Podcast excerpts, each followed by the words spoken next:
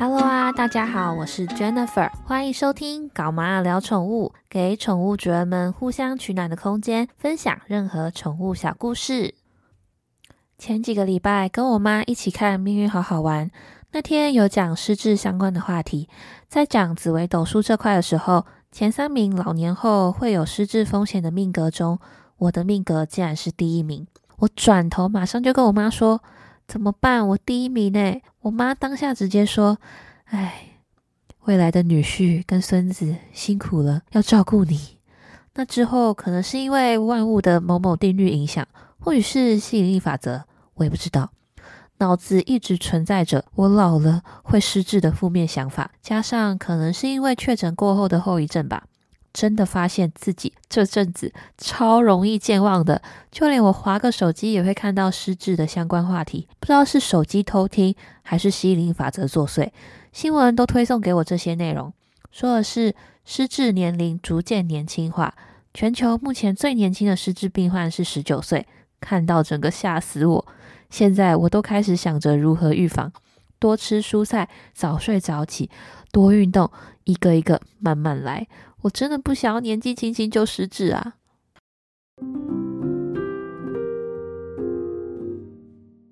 其实呢，不止人类会失智，狗狗、猫猫也会失智。犬猫失智的正式名称为认知功能障碍症候群，是一种慢性渐进性的神经退化疾病，会造成渐进性的认知能力退化。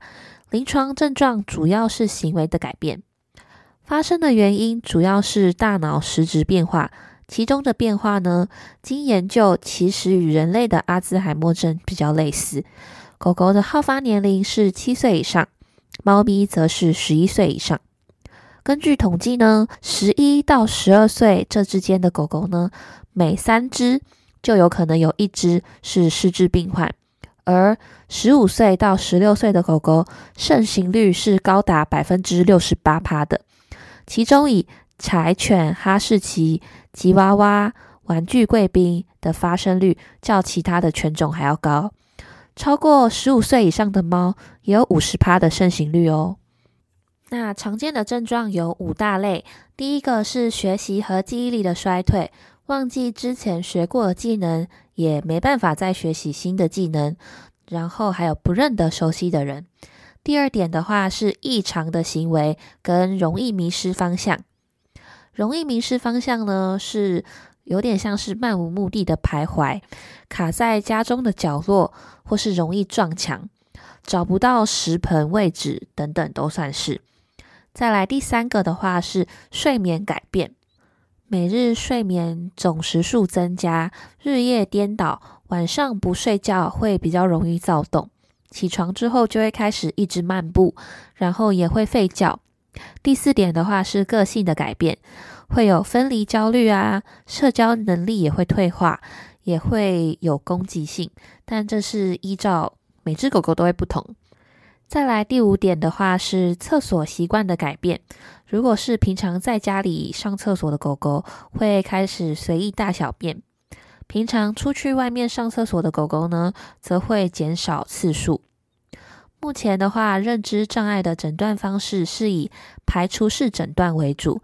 诊断的步骤为：第一个，确认病史；再来是身体检查、神经学检查；再来就是进阶的影像检查。其中也会请主人填写犬猫失智评估量表，以协助诊断以及评估的治疗效果。如果发现自己的宠物有疑似失智的状况，可以先观察，再以照片或是影片的形式记录猫猫狗狗的异常行为，再到收医院呢给医生评估状况。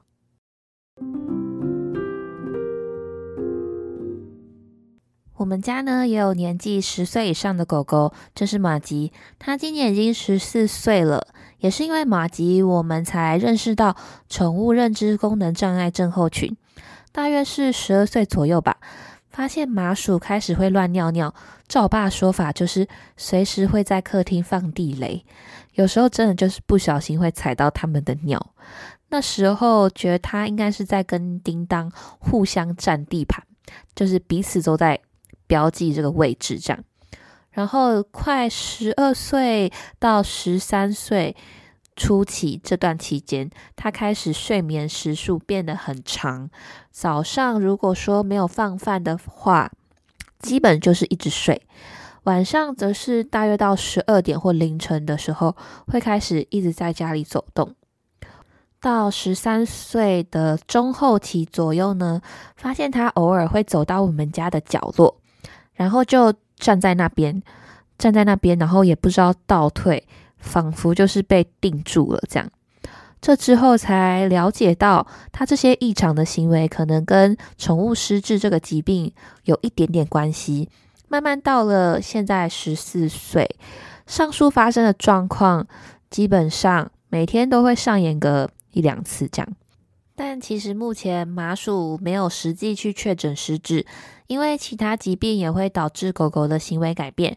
麻薯是有脑部方面的疾病，所以每隔几个礼拜就要到兽医那边去拿药，去看医生，都会跟医生回报状况。有些行为不排除是药物引起的，也不排除是因为年纪大。我们采取的就是药物治疗，控制脑部疾病。其他行为上的退化问题，我们就是延缓恶化，就是让他保持情绪良好，每天基本都会训练他，让他记得之前学过的技能。加上我们会补充保健食品，每天都有好好加倍的爱他，让他的老年生活好一点，多陪我们久一点。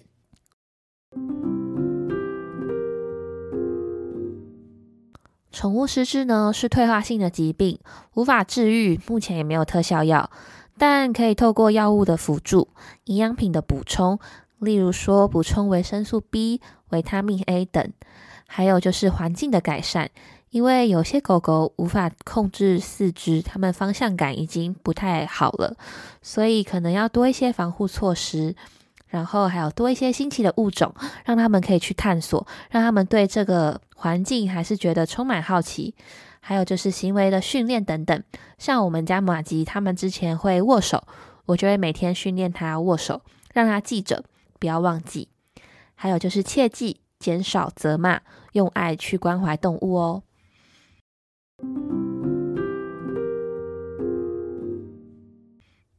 今天这期节目参考了许多资料，有来自网络，也有来自麻薯的兽医。想要看文字版的朋友们，我会把资料放在资讯栏。那我们节目到尾声啦，大家听到这边还记得宠物失智的正式名称是什么吗？快到我 IG 留言分享，也可以告诉我更多有关你家宝贝的故事哦。谢谢今天的收听，我们下个故事见。每周六晚上十点，跟我一起云分享养宠物的故事吧。